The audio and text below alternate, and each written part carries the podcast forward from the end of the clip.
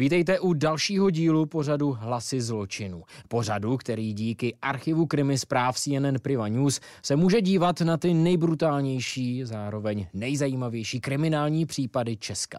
Se mnou je tu Jakub Kvasnička, novinář, který spovídal lec kterého vraha, který sedí v českých věznicích. A se mnou je tu zase Vašek Janata, dlouholetý, zkušený krimi reportér CNN Prima News a televize Prima. Ahoj Vašku. Ahoj Kubo, dnes se budeme věnovat jednomu velice zajímavému případu, zajímavému muži, dá se říct legendě 90. let Ivanu Jonákovi. A ty k němu máš hodně blízko. Dá se to tak říct. Eh, byl jsem prvním novinářem v České republice, který s ním dělal rozhovor. Eh, po jeho propuštění z vězení bylo to asi dva dny poté, co vyšel z vězení. Eh, a bylo to strašně zvláštní. Bylo to strašně zvláštní. Byl jsem první člověk, který s ním mluvil delší dobu. Tři hodiny to trvalo. A když na tohle si vzpomeneš, tak co se ti vybaví jako první? Jaký byl Ivan Junák tehdy? Já si vybavím, jak jsme ho pozvali do luxusní pražské restaurace a dodnes vidím ten obraz Ivana Jonáka, který jde po schodech dolů, po točitých schodech dolů do té luxusní snobské restaurace v teplákách eh, z devadesátek a v kožené bundě eh, z téhož období. Vypadal jako ošuntilý bezdomovec, podával mi ruku a hned jako první se mi omlouval a říká, pane redaktore, já nic jiného nemám, omlouvám se, že jsem sem přišel takhle. Pak si sednul, dostal krevety, podíval se na ně, řekl, ty by ve Valdicích asi nejedli, ty mají oči. A pak začal vyprávět, začal vyprávět a my jsme se vlastně začali, jako první jsme se začali bavit o tom jeho pobytu ve vězení a první, co mi řekl, takže ho nemá rád Jiří Kájínek. A to z toho důvodu, že spolu bojovali o jakousi mediální slávu. Když budu citovat, prostě mě nemá rád, štve ho, že se o mě píše více než o něm a že chci vydat knihu. Hlavně ze mě, pane redaktore, nedělejte druhého Kajínka. Já nejsem Kajínek, já jsem Jonák. Eh, a jeho spoluvězněm ve Valdicích byl i eh, Ivan Roubal, mnohonásobný vrah, nikdy do dneška se neví vlastně, kolik lidí ten blázen zavraždil. A uh, o Roubalovi zase, do teďka si pamatuju, jak mi vyprávěl, uh, že se zbláznil. Zase budu citovat, Roubal se zbláznil, to nemá cenu řešit, je úplně mimo. To ani nebudu řešit, co on mi říkal, na čem prý zbohatne. Například, například chtěl udělat obojživelný parník potáhnout koleje gumami a parníky by z vody mohly za pomocí hydraulického motoru a kol jezdit po kolejích. Parníky po kolejích navrhoval Říká mu, proč prostě nemůže parník jezdit dál po vodě, říká Jonák. A Roubal mi řekl, že jsem debil, že nechápu velký myšlení. On je hotový, pořád se třeba rozčiluje, že chce silonový punčocháče. Vlastně tyhle ty dvě první vzpomínky mě vždycky vytanou. To, jak jde po těch schodech eh, ten totálně zlomený člověk, který ani nemůže kvůli své cukrovce chodit, a to, jak okamžitě začal hejtovat eh, eh, Kájínka a Roubala, vlastně jako první. A hlavně ze mě nedělejte Kájínka. Já jsem Jonák, já jsem Ivan Jonák. Bylo hrozně vidět, jak intelektuálně se povyšuje na tady ty vězně. A on věděl proč, on ten intelekt měl. Pojďme si ale bavit o tom jeho životě. Ano. O tom určitě on rád vyprávěl, od toho samotného začátku. Jak se vlastně zrodil Ivan Jonák? Kde se vzal? Pojďme si to vzít přítomném čase, v přítomném čase uh, od období ještě předrevolučního. Kdo byl Ivan Jonák, nebo kdo je Ivan Jonák před revolucí? Ivan Jonák před revolucí je popelář, Ivan Jonák před revolucí je taxikář, Ivan Jonák před revolucí je vexlák. A podle svých slov je Ivan Jonák také cirkusák, který zápasí v šapito s medvědem na Matějské pouti, kterého vždycky přepere. Samozřejmě, Ivan Jonák nikdy s medvědem neprohraje. Medvěd bude hrát samozřejmě ještě velkou roli v jeho životě. Takže před revolucí uh, byl uh, přesně v tom šedém, nebo je přesně v tom šedém, šedém polosvětě vexláků, taxikářů a už generuje uh, nějaké peníze. V roce 1983 to je důležité datum, se žení s Ludvikou. S Ludvikou, kterou do které se okamžitě zamiloval. Velká Dá se říct, láska. že to byla osudová žena jeho velká, života. Velká láska, která vlastně vypointuje nakonec jeho život. On už v té době vlastně nasával tu atmosféru, ty si to mm, celkem přesně pojmenoval, jako takový ten šedý eh, pražský polosvět, něco mezi... Bony a klid, eh, vidíte tu šedost, za, tak. zachmuřenost a dým a disko linoucí se Někde v, mez, někde v mezích mezi eh, zákonem a mimo Ano, zákon. ano. A on už vlastně eh, tam nasával ty zkušenosti, co se týká nočního života, noční zábavy, moc dobře věděl, co mají rádi třeba zahraniční turisté, po čem na druhou stranu už zase eh, tehdejší Čechoslováci večerlační. Ano. A možná bych navázal tím, že dochází k pádu komunistickému, komunistického režimu, dochází k revoluci, rok 89 a Ivan Jonák se poprvé eh, jaksi dostává do médií, respektive poprvé se dostává do jakéhosi podvědomí, protože on kolem demonstrantů naprosto bizarně jezdil ve svém bílém Mercedesu jako provianták a rozdával demonstrantům 17. Eh, eh, listopadu eh, různé občerstvení. Samozřejmě ve finále to dopadlo tak, že všichni demonstranti si mysleli, že to je nastrčený agent, protože kdo by tehdy mohl být provianták v Mercedesu, ale oni nevěděli, že Ivan Jonák sakra může být provianták v Mercedesu. No na druhou druhou stranu to byla jedna z mála opravdu ryze pozitivních rolí, které on během svého života sehrál. Ano, je důležité říct, že já jsem s ním možná někdy moc fascinovaný a opravdu adorace není na místě. Jo, není na místě. Eh, eh, každopádně v téhle fázi ještě není zločinec. Naopak stává se dokonce předsedou nezávislého združení revolucionářů svatého Václava eh, a má politické ambice. To se málo ví, že Ivan Jonák, když přišla revoluce, tak okamžitě z toho chtěl vysát svoji politickou kariéru, nebo respektive měl ambice stát se politikem. Eh, stal se šéfem propagace, nebo stává se šéfem propagace strany Svobodný blok. Jakoby a tady ti do toho trochu skočím. Ano. Ty, když jsi s ním mluvil, tak eh, do jaké míry tohle byl nějaký jeho upřímný čin? Skutečně chtěl třeba změnit eh, ty věci? Tehdy byla to divoká doba, rodila se u nás demokracie. A do jaké míry už tam byla určitá vypočítavost, která určitě v jeho charakteru hrála nějakou roli? Definitivně z 90% to byla vypočítavost. Z 90% Ivan Jonák má IQ v tu dobu 115. Mimochodem, jsou, eh, v tu dobu podává prezident Petr Pavel zprávu o svém IQ, kterou si dneska do dneška můžete eh, najít na webu eh, jeho. A ten má IQ 106, takže český prezident má IQ 106 tehdy a Ivan Jonák 115. 115. Takže Ivan Jonák vůbec nebyl hloupý člověk a dokázal si spojit jedna a jedna. A, do, a v tu chvíli, kdy se stává členem strany Svobodný blok, tak má samozřejmě v plánu nějakým způsobem způsobem loutkařit, pletichařit. Ivan Jonák není uh, Václav Havel, není to člověk, eh, který chce zachránit eh, Československo před komunistickou bídou. Ne, ne. To si nemyslíme, to by bylo fakt naivní si myslet, že to myslel nějakým způsobem, že opravdu si myslel, že bude, že bude politik s lidskou tváří. Důkazem toho možná je fakt, že tak rychle jako jeho politická kariéra začala růst, tak tak rychle zase skončila. On si možná, jak si říkal, moc dobře věděl, kolik je jedna plus jedna, tak dal si to dohromady a zjistil, že asi zase tak výnosný biznis politika v té době není. Hlavně ne v tu chvíli, kdy on je politikem nebo snaží se být politikem. On byl především jakýmsi Markem Prchalem, eh, jakýmsi marketákem té politické strany, ve které tehdy, tehdy jak, jak si funguje. A v tu chvíli on zjišťuje, že je je potřeba být pokorný, víc z vlky, nebýt výrazný, být schopný demokratického kompromisu, a to Ivan Jonák nikdy neuměl. Ivan Jonák vždycky byl Ivan Jonák, který rozhodoval téměř diktátorským diktátorským způsobem o věcech. Takže ve chvíli, kdy zjistí, že politika je o kompromisech a že se tady tvoří nějaká nová, nová politická éra a on je na to moc vexlák, tak zjišťuje, že to není pro něj a zase se vrací do polosvěta, Stává vrací se, se do taxíku. Stává se do, vrací se do taxíku a stává se z něj vyhazovač. Hrozně důležitá věc, hrozně důležitá věc, takže uh, sice udělal revoluci, to on samozřejmě vždycky rád říká, já jsem udělal revoluci, já jsem byl součástí toho velkého, on, on uměl, uměl o tom mluvit, tak kdyby opravdu uh, zakládal uh, tady uh, svobodný politický svět. Uh, každopádně, uh, stává se tedy znova vyhazovačem, uh, v klubu Casino Bar, eh, kde už vidí, jak si tu porevoluč, ty porevoluční tendence. Vidí, co cizinci chtějí, vidí, co nechtějí a vidí, co nemají. A co nemají? Nemají tu pravou, vždycky mají jenom ochutnávku, mají tady kasíno, tady bordel, tady striptease, tady disco, tady bar.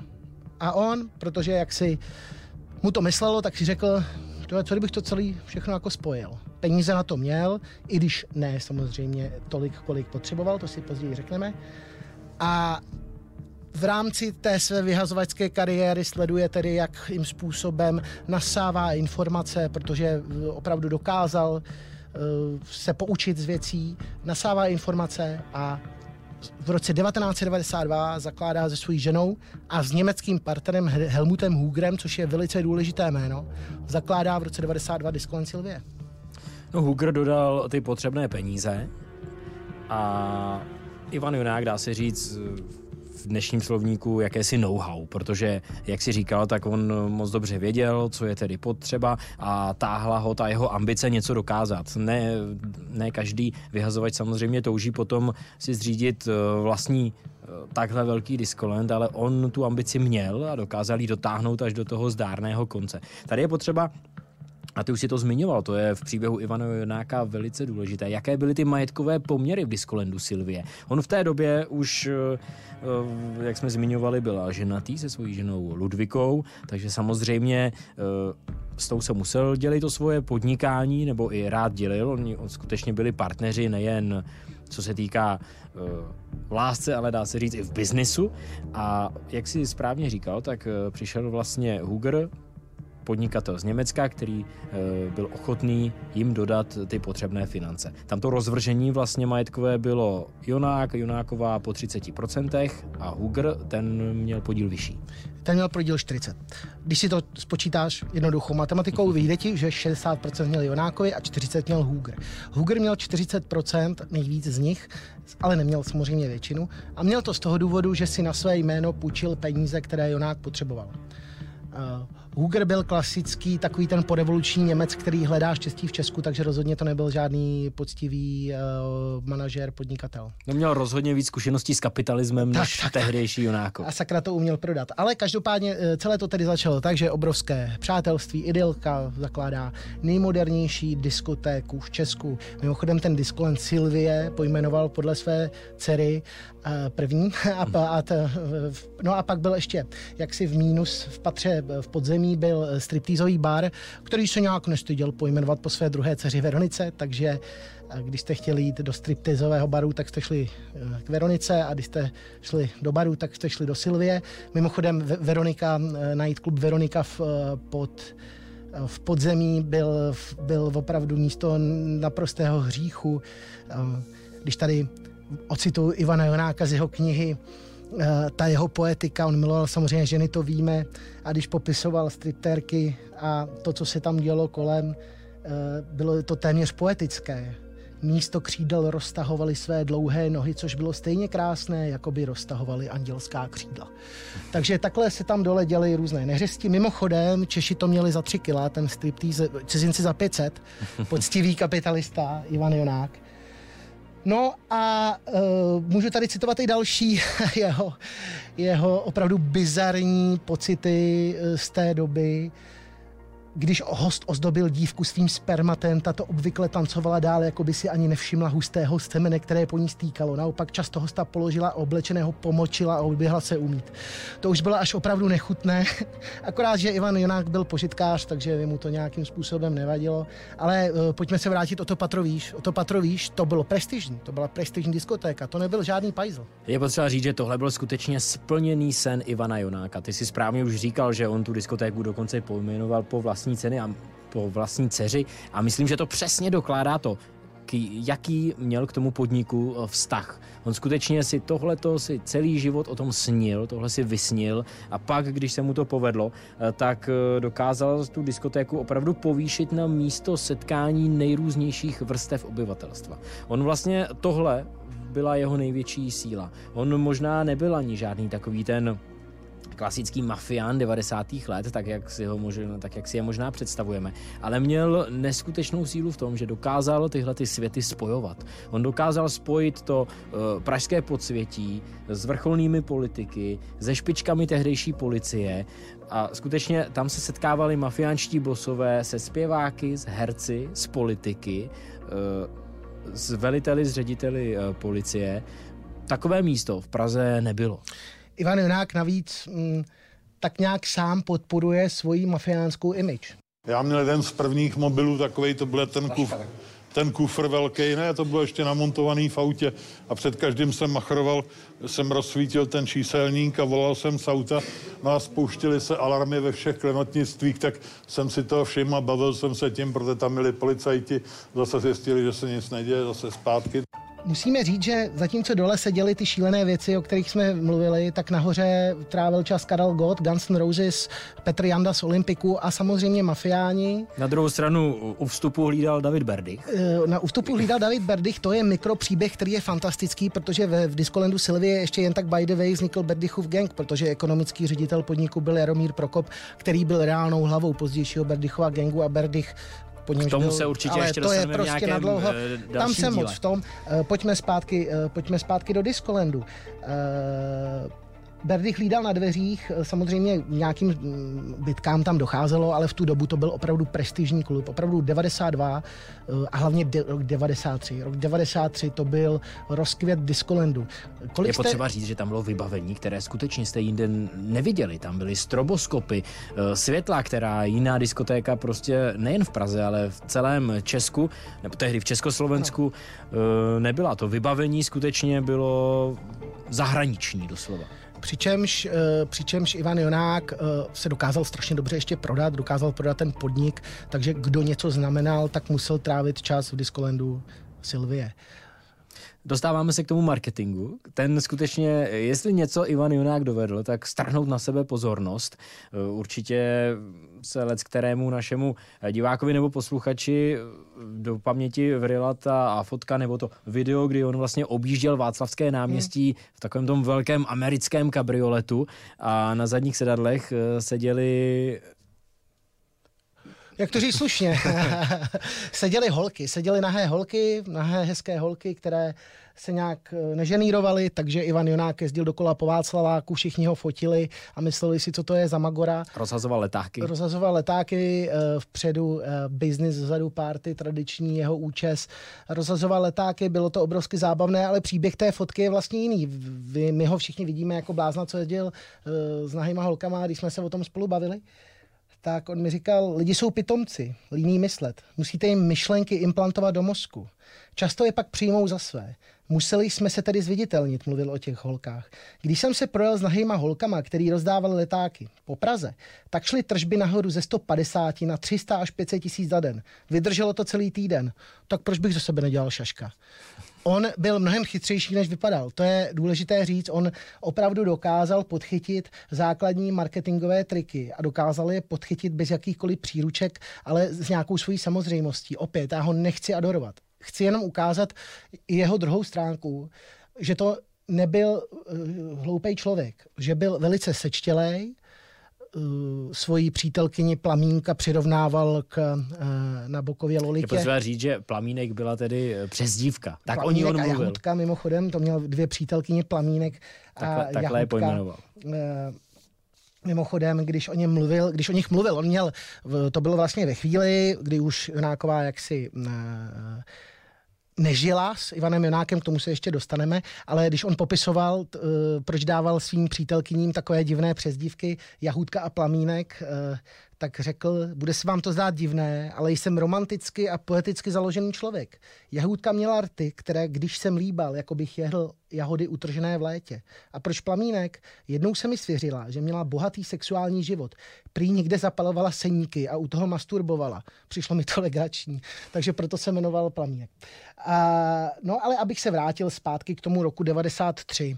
Představ si to, obrovský biznis, nejlepší podnik v Praze ptám se Jonáka při tom rozhovoru. Ivane, vy jste vydělal prej i milion za večer. Milion v tu dobu. V tu dobu, kdy byl plat kolik? Tři tisíce korun československých. On vydělal milion korun, jeden milion korun. Tak se ho ptám, je to pravda? A on mě opravdu říká, ne, bylo to 990 tisíc. Tehdy mi chybělo 10 tisíc, teďka si to pamatuju, že nejvíc jsem vydělal za večer 990 tisíc, což samozřejmě stejně neuvěřitelná částka na tu dobu. A, eh, no a samozřejmě, jak to tak bývá, když je dobrý biznis, tak se začínají hádat lidi, kteří ten biznis vedou. Tam už byl problém s tím německým společníkem, protože uh, později vyšlo najevo, že on vlastně sice si půjčil nějaké ty peníze, které Junákovi měli splatit, ale tam už byly nějaké, nějaké potíže. ne, tak tam bylo, tam bylo vlastně geniální, uh, tak si to vem, vememe si to v té součas, zase jak, jako kdyby jsme byli v roce 93. Máme tady Jonákovou, máme Jonáka a máme Helmuta Hugra. Hugra, pardon. Eh, Němec, který má 40, oni 2,30. Dochází tam k jakýmsi škatulatům, protože Jonáková eh, vzhledem k tomu, že Jonák jaksi je poměrně promiskuitní, ve svém životě měl 2147 žen, jak tvrdí, tak Jonákovou to je... Tvrdí on. Eh, tvrdí on, samozřejmě tvrdí on tak mimo stripter Leon mi vždycky říká, já už, ty, ty už tam byl přede mnou, vždycky to byla jeho známá hláška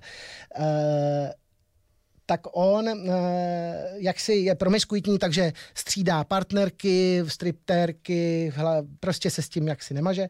A do toho Ludvika Jonáková, smutní doma s dětmi, měl s dcerami. A nějakým způsobem dochází k tomu, že začíná mít poměr s Hugrem. Dokonce v té fázi když měla poměr s Hugrem, tak on to věděl. On byl jakýsi, když to řeknu bizarně, průkopník polyamorie, protože oni se normálně podváděli a bavili se vlastně o tom, bavili se o tom, jaký je Hugr, jaká je tady ta holka a tak dále, takže to bylo opravdu jako, to už byl v podstatě zvrácený, žijí ve zvráceném vztahu. Ty tři žijí ve zvráceném vztahu. Z těch jeho rozhovorů vlastně vychází ten fakt, že v určitém fázi jeho života se jeho životní láskou opravdu stal diskolent. A Ludvika šla, nechci říct úplně do Diskolenta pozadí. holky v tom diskolenta. Přesně tak.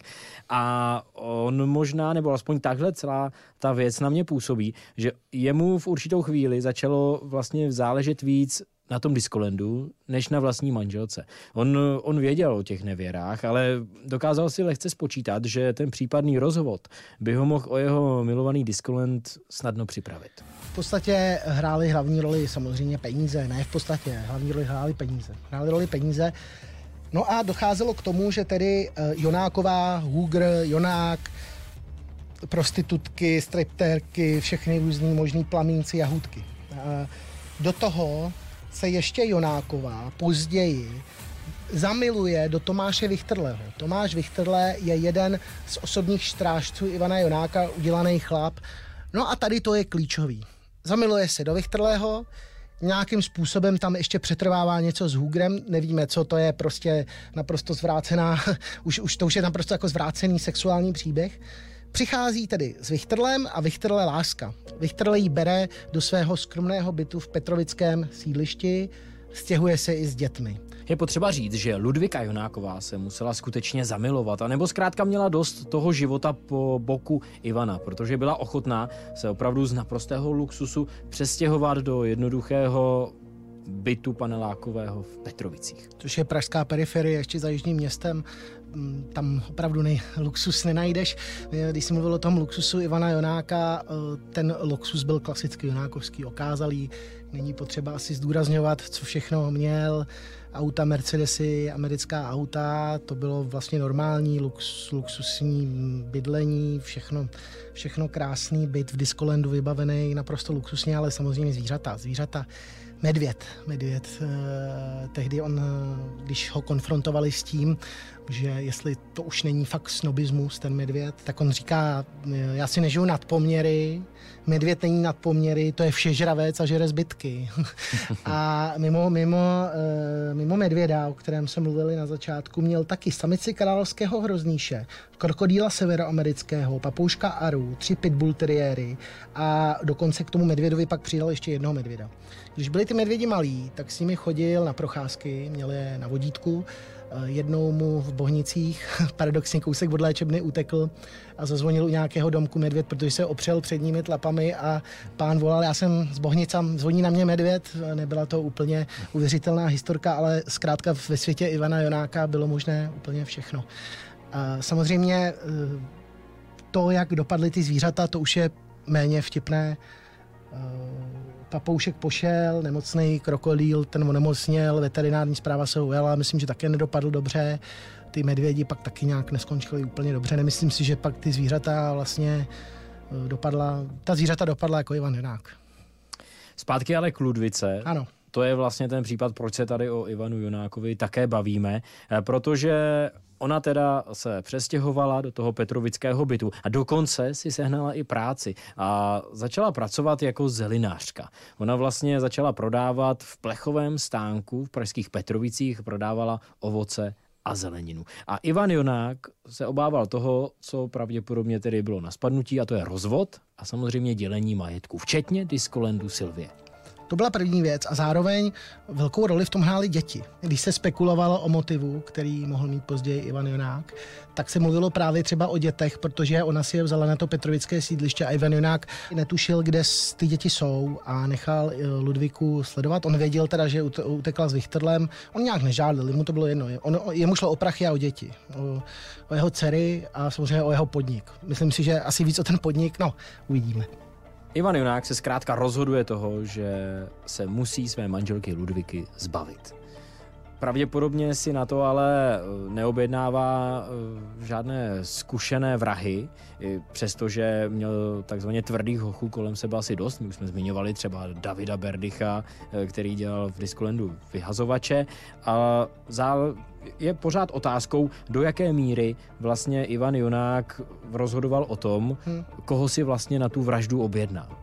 Samozřejmě vůbec základní otázkou je, jestli to byl Ivan Jonák. Respektive Ivan Jonák tvrdil celý život, že ne, že ty vrahy neobjednal, že to byl naopak Hooger, který chtěl zabít Ludviku a který chtěl později zabít i Jonáka. Zkrátka už se to dostalo do fáze, do krvavé fáze. Ten jejich spor se dostal do krvavé fáze, do, do fáze vraždění, paranoji a naprosto to předostlo přes hlavu všem třem.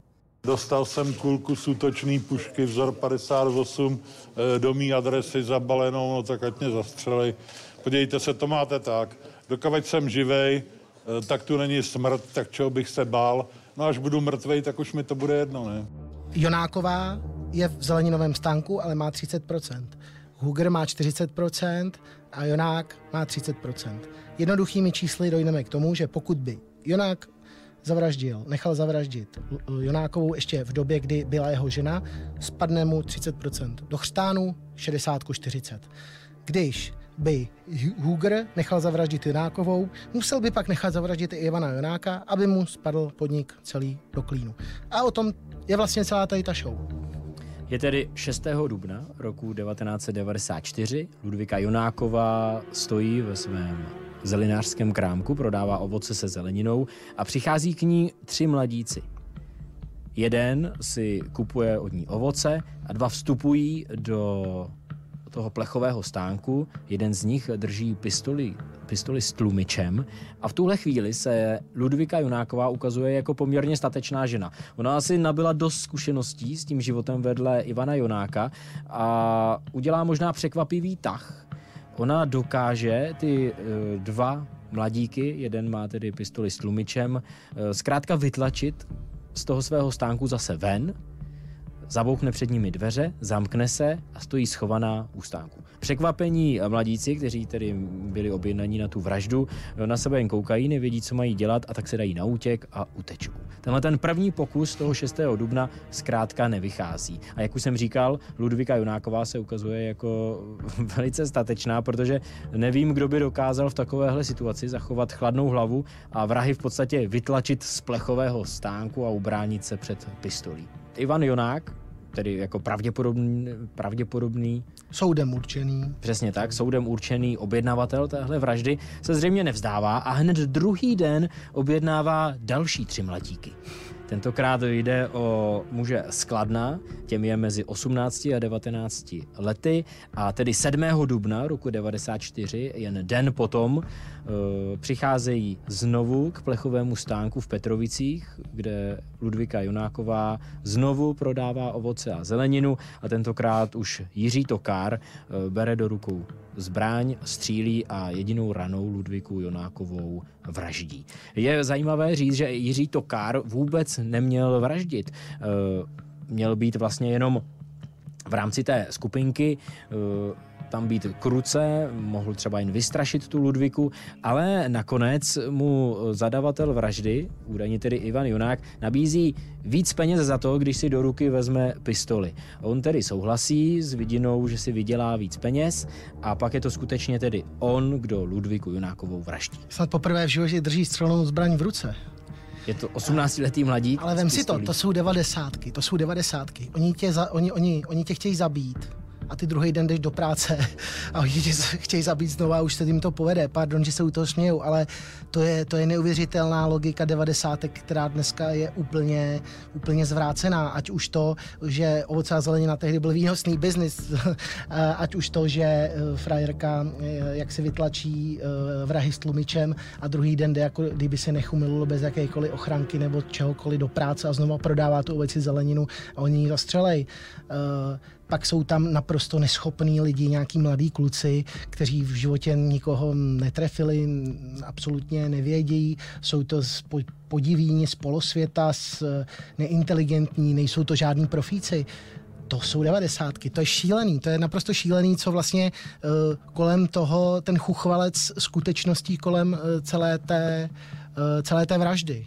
No Ivan Junák tvrdí, že se o té vraždě vlastně dozvídá záhy až z médií, ano. že vůbec neví, eh, co se v těch Petrovicích stalo. Policie zatím tu vraždu začíná vyšetřovat. Spekuluje se i o chybách tehdejších vyšetřovatelů. Ano. Ehm, jedna z nich je například ta, že eh, policisté našli nedaleko toho stánku tedy zbraň, ze které se mělo střílet, ale e, neohledají tak asi, jak by měli. Totiž až do dnešní doby se spekuluje o tom, že tu zbraň měl najít jen nějaký policista, vzal ji zkrátka ano. do ruky, bez toho, aniž by se zjišťovaly nějaké e, otisky a donesl ji svým kolegům na na to místo, kde oni právě vyšetřovali. Takže oni už z té zbraně vlastně nezískali žádné potřebné důkazy. Já jsem to neudělal, hlavně vy všichni víte, že jsem nevinej, protože se neptáte na vraždy na mě a řeknu vám, ženu zabil stejný vrah, který eh, prostě se snažil zabít i mě. To je rozdíl v tom, že jsem to přežil. To je jediný rozdíl. Den před vraždou vybírá Ludvíka Jonáková eh, obrovskou hotovost, šperky, zlato, Nikdy se nepřišlo proč, jaký to byl důvod, jestli to souviselo s, to, s tím pokusem předtím, jestli už se bála, ale proč tedy šla druhý den znova do práce, to opravdu nechápu. Každopádně zajímavý prvek tohohle je, že nikdy neuvěřili dcery Ivana Jonáka, že to udělal. Veronika i Sylvie a hlavně Veronika vždycky podestřívala Helmuta Hugra a třeba upozorňovala i právě na ten, na, na, na, to, na ten výběr hotovosti a tak dále. Ona by nikdy nevěřila, že by jejich táta nechal zavraždit jejich mámu, což eh, do dneška samozřejmě dle soudu nechal, dle Ivana Jonáka nenechal, my samozřejmě věříme českým soudům, takže nechal. Každopádně eh, ty věci zatím jsou strašně zvláštní a hrozně mě překvapuje, že ty dcery vlastně reagovaly takhle. A mm, těžko říct, je to prostě strašně těžko říct, proč, jestli naskočili Jonákovi, který byl skvělý manipulátor, který do, dokonale dokazoval přesvědčovat lidi o své pravdě, anebo to prostě cítili, věděli, ale Ivanu Jonákovi začíná být jasné, že se nad ním stahují mračna, ano. že se utahuje eh, ta policejní smyčka kolem něj a snaží se přesvědčit ať už veřejnost, tak i kriminalisty, že skutečně on tím vrahem není. A dokonce zachází tak daleko, nad tím se také dodnes spekuluje, jestli se to skutečně tak stalo nebo ne, že jen několik málo měsíců po té vraždě Ludviky eh, jsou na Jonáka spáchány atentáty. A také je to eh, ten první 7. července a ten druhý hned o den později. E, poprvé mu vybuchuje bomba u jeho osobního vozu a po druhé je dokonce postřelen do obličeje. Paradoxně e, policie pracuje i s analýzou nebo s teorií toho, že si to Jonák udělal sám že si sám nechal nastražit bombu pod auto a že si sám nechal prostřelit jazyk. Když jsem se na to tehdy ptal, říkám, Ivane, jak to teda bylo? Nechal, jsi, nechal jste si prostřelit ten jazyk? Ono na mě vytáhl, do dneška si pamatuju, jak na mě vyplazuje Ivan Jonák svůj sešitý jazyk a on si na něj šlapal. On si na něj šlapal. Od té doby si šlapal na jazyk, protože samozřejmě, když ti jakoby sešívají prostřelený jazyk, tak už nikdy nemluvíš normálně. A takhle na mě vyplás a říká, to myslíte, to myslíte, udělal jsem si tohle sám. Já říkám, já opravdu nevím. A on říká, už jste si nikdy nesl, pane redaktore, jazyk v kapse? těžko říct. Těžko říct. Teda nenesl, dostanou... takhle, nenesl, ale těžko říct, jestli si to udělal sám, uh, jestli by si dokázal zkrátka objednat lidi, kteří mu prostřelí jazyk. Já, já nevím, já nevím, ale samozřejmě hrálo to všechno uh, na stranu té teorie, že to udělal Helmut Huger, že Helmut Huger zkrátka nechal Ludviku a teď jde po Ivanovi. A Ivan Jonák to třeba vysvětloval, že tehdy ho Huger po 8-hodinové cestě z Německa přesvědčil eh, k tomu, aby šel na úplně temný, eh, temnou část jakéhosi velkého parkoviště, aby mu ukázal nové auto a to bylo jaksi léčka na to, že pak sedl do jiného auta, které vybuchlo. Zkrátka pořád upozorňoval na to Huger, Huger, Huger, podívejte se na něj. Nicméně česká policie má jasno. Ta skutečně z vraždy nebo z objednání vraždy uh, obvinuje Ivana Jonáka. Ona detektivové vypátrali Jiřího Tokára, který si také nejprve mluvil o Jonákovi, pak několikrát ještě měnil tu výpověď, ale policistům bylo jasné, že Tokár je ten, který střílel a pracovali i tedy s verzí, že Jonák je ten, který si tu vraždu objednal. A Tokár byl ale nepříliš důvěryhodný Rom, který neměl úplně uh, jaksi důvěryhodnost velkou, že jo? To, to je potřeba jaký říct. Nakonec ale tedy soud rozhoduje v roce 2001 uh, eh, o vině Ivana Jonáka a odsuzuje ho k 18 letům ve vězení. O rok později odvolací soud ten trest snižuje na 12 let a Ivan Jonák tak skutečně putuje do vězení. Ale co se děje se Silví, s Diskolendem? Diskolend Silvie se mění. Diskolend Silvie se mění. Mimochodem, uh, jako striptérka tam začínala třeba Teresa Pergnerová, to se málo ví. Teresa Pergnerová to dlouho popírala, přiznala to až v rozhovoru pro časopis Leo, tož bylo asi jediné, kdy pro časopis Leo mluvila, protože většinou spíše fotila. Jednou jsem tam šla s bráchou, koukala jsem na ty holky u tyčí, vůbec nebyly sexy, povídala jsem si o tom s Borisem, s bráchou. Ivan Jonák to zaslechl a nabídl mi, abych tehdy ukázala, jak to má vypadat. Vlezla jsem na podium a začala se slíkat a už jsem tam zůstala. Podobně i další celebrity Ivan Junák tvrdil, že v rámci toho uh, podniku, kde zval všechny tyhle ty uh, herce, herečky třeba vytáhl. On uh, doslova říkal, že udělal Kateřinu Brožovou, respektive, že udělal jí hereckou kariéru, že ji dostal na damu, tvrdil Ivan Jonák. Tato, tato několikrát popřela Kateřina Brožová, že vůbec se má s Ivanem Jonákem společného a tak dále. Takže bylo tam, nikdy nevíme, Ivan Jonák také říkal, že přepral medvěda, takže nikdy nevíme, co je pravda, co ne, ale každopádně z té celebritní, z té celebritní diskotéky z toho top baru se za Jonákovi nepřítomnosti samozřejmě stával větší a větší pajzl. Větší a větší pajzl semeniště ruskojazyčných gengů, semeniště jugoslávské mafie a uh, každou chvíli si tam rvali holé lepky, uh, prodával sám perník, ztratilo to prestiž, ztratilo to prestiž.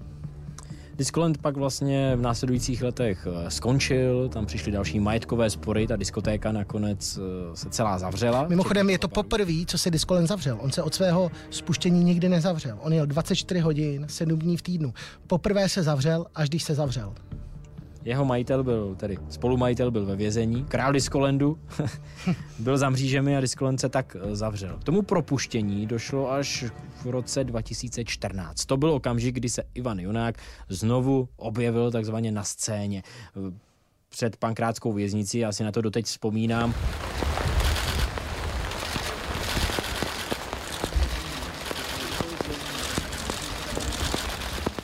Geniální. Tam skutečně byl hlouček jako skoro jako když se vraceli eh, hokejisté z Nagana. A všichni tehdy chtěli slyšet ten příběh Ivana Junáka, co plánuje, eh, co zažil ve vězení. A už jsme zpátky vlastně u toho tvého rozhovoru. On první, on první jel k hrobu své ženy, což mi nezapomněl několikrát důrazně připomenout, že jí miloval, že jel k hrobu své ženy. No on nikdy se nedoznal k tomu, že by objednal. Samozřejmě, on to vždycky popíral. On mi dokonce tvrdil, že jednou měl možnost zkrátit trest, když se přizná. Nevím, co je na tom pravdy, protože mi to říkal v tom rozhovoru a já jsem to pak už nějak zpětně neskoumal, ale prý to odmítl přiznat se a odseděl si ten trest tak, jak měl, tvrdil Jonák. Eh, to, když ho propustili, tak on jel do napřed k tomu hrobu a pak jel do totálně zdevastovaného, zničeného a zaplombovaného diskolendu Silvie. Vzpomínal, v tom mém rozhovoru třeba vzpomínal na tom, že mu tam manželé z kamene uh, ukradli kuchyň, protože on jim to dal do pronájmu chvilku Romanovi z kamene a jeho manželce. Uh, tohle mám vzpomínky já, já jsem s ním procházel tím ano. diskolendem, jen několik málo hodin, možná desítek minut po tom, co byl propuštěn. A on skutečně před tou věznicí byl ještě plný optimismu, ale je potřeba říct, že jakmile jsme tehdy eh, s naším štábem a s Ivanem Junákem vešli eh, do té zničené budovy. Je potřeba to trochu popsat. Tam skutečně tam nebylo nic, tam nebyla podlaha, bylo vytrhané topení. To byly skutečně holé zdi, tam snad chyběla i omítka na nich. Tam skutečně ten, v tom Discolandu nezbylo prakticky nic. A na něm bylo vidět, jak ho to neskutečně mrzí, jak je z toho stavu zklamaný. A v té době mu možná začínalo docházet, že obnovit ten Discoland, to, co na to, co měl v plánu, na co, co ho možná ve věznici drželo při životě a dávalo mu to nějaké naděje, tak v tu chvíli mu možná začalo být jasné, že to vůbec nebude jednoduché. Mí eh, majetkový poměry jsou v mínusu, že jo. Jsem milionář eh, v červených číslech. A to jsem byl vždycky. Ivana, Ivan Jonák je potřeba říct, že zároveň neměl ani korunu. Neměl ani korunu. Byl úplně bez peněz. Měl jenom ty tepláky a tu koženou bundu, ze kterou se mnou přišel na rozhovor. Mimochodem, on to fakt nosil tři dny. Když se podíváme do archivních fotek, on nenosil nic jiného, než mu Filip Turek, myslím si, že to byl Filip, nevím kdo jiný, mu uh, koupil nějaké věci na sebe. K tomu byl vážně nemocný. Ano, já možná k tomu, kdo se o něj staral. Uh, vlastně jeho matka byla přesvědčená komunistka, byla ve straně vlastně pořád a svého, od svého syna chtěla platit nájem a tak a oni neměli dobrý vztah. Tehdy mi řekl, sere mě, no, ale je to máma, no, to víte. Protože taky se spekulovalo, jak moc tam hrála roli v celém tom, v celém tom zamotaném případu.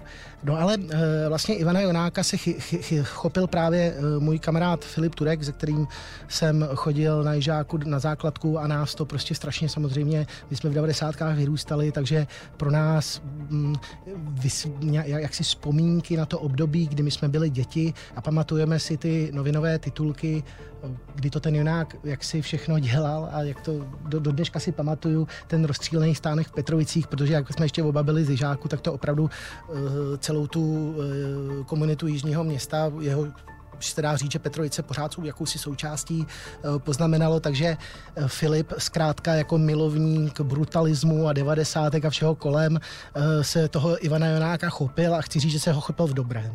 Určitě se o něj staral, určitě do něj dal hodně peněz a určitě se od něj dosudil neuvěřitelný historky, který mi vyprávěl.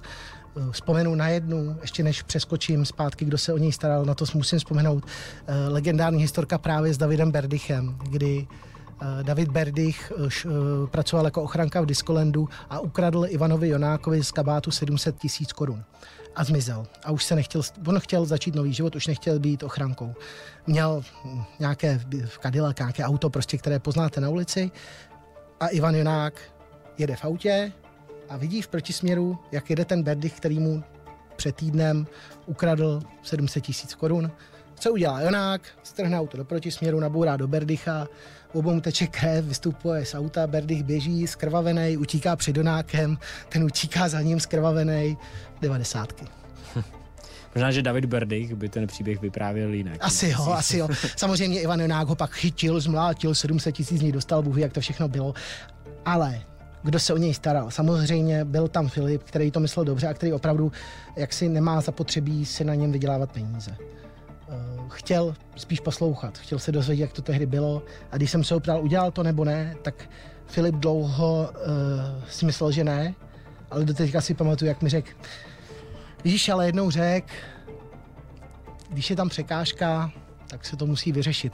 Něco na ten způsob. Něco na ten způsob, kdy najednou v tom hlase cítil možná nějaký záchvěv toho, že to skutečně nějakého toho přiznání. Možná, možná. Dnešní díl se blíží ke konci a tím se dostáváme i ke konci Ivana Jonáka, protože on skutečně ty poslední měsíce už dožíval, ty jsi to řekl teď, eh, velmi vážně. Cukrovka, nemocný. těžký cukrovkář.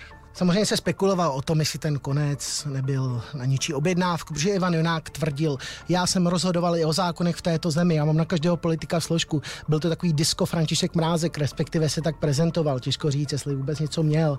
Ty teorie o nějaké objednané vraždě jsou reálné, si myslím.